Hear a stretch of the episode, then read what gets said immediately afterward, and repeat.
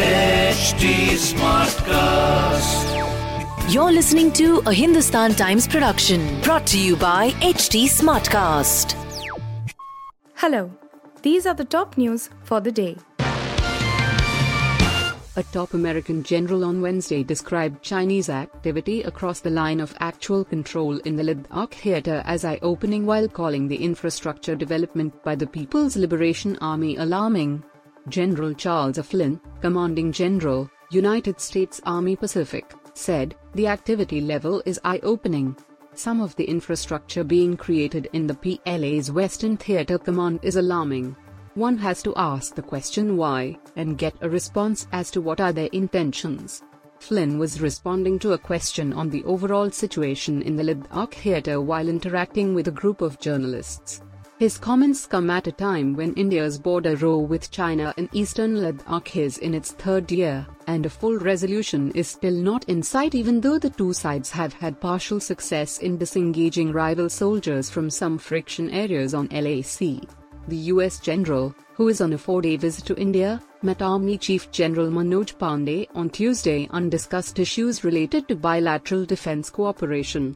The Chinese have had the multidimensional and state-of-the-art infrastructure in Tibet for a long time, and they are constantly upgrading it to meet their security requirements, said former Director General of Military Operations Lieutenant General Vinod Bhatia.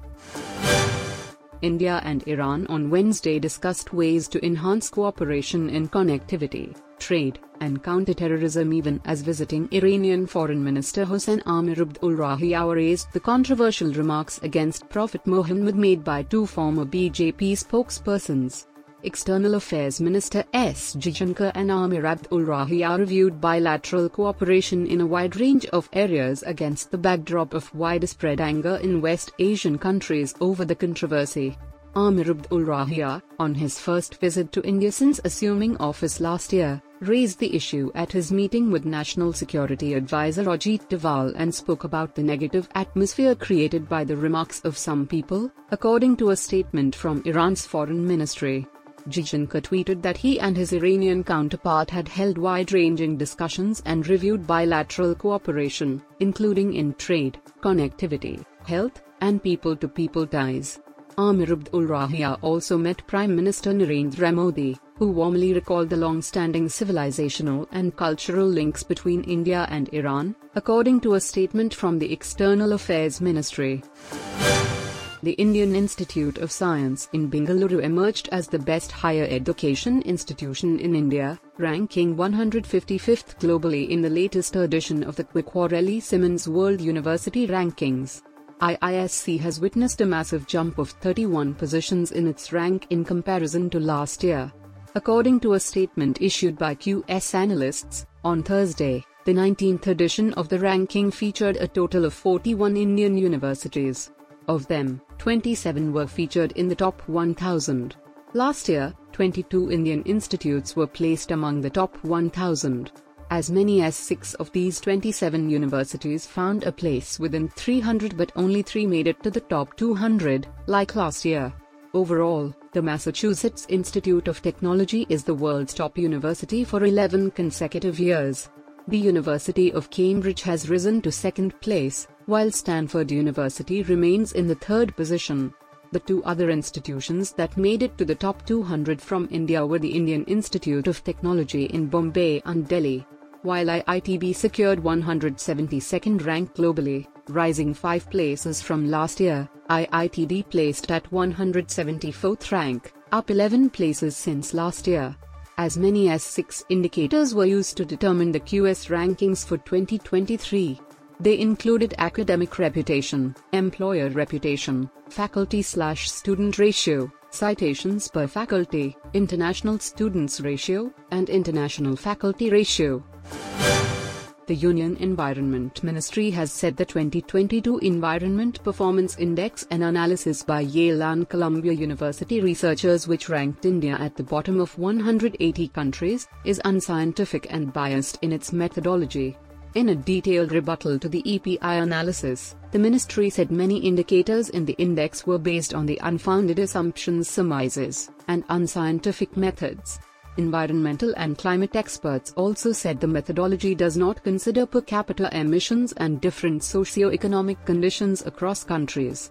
EPI which ranks 180 countries on 40 performance indicators including climate change, environmental public health, biodiversity, etc. ranked India at 180th claiming the country prioritized economic growth over the environment.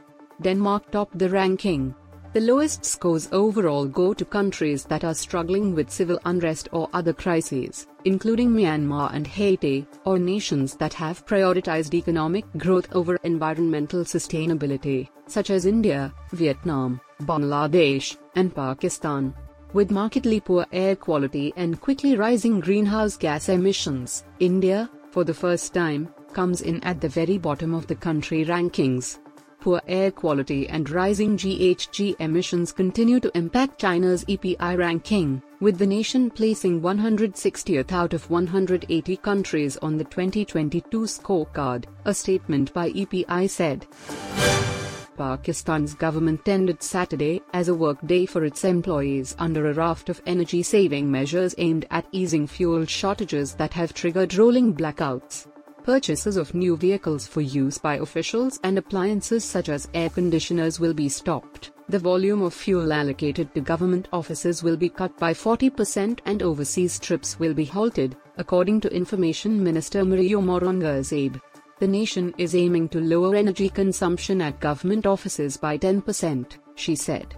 Lunches, dinners, and high teas will no longer be served to officials and the government will also consider making Friday a mandatory work from home day for its employees. Discussions are being carried out with provincial authorities to switch off street lights on alternate days. Pakistan is bearing the brunt of a global energy crunch prompted by rebounding post pandemic demand and a squeeze on fuel supply as many nations shun Russian fuel exports because of the country's war in Ukraine. Japan, another nation heavily reliant on energy imports, this week stepped up appeals to citizens and companies to conserve electricity. Surging energy prices and blackouts are a test for Prime Minister Shehbaz Sharif's administration, which came into power in April after a period of political upheaval. Sharif made Saturday a working day for public servants soon after being elected. You were listening to the HT Daily News Wrap, a beta production brought to you by HT Smartcast. Please give us feedback on Instagram, Twitter, and Facebook at HT Smartcast or via email to podcasts at hindustantimes.com. Until next time. This was a Hindustan Times production brought to you by HT Smartcast.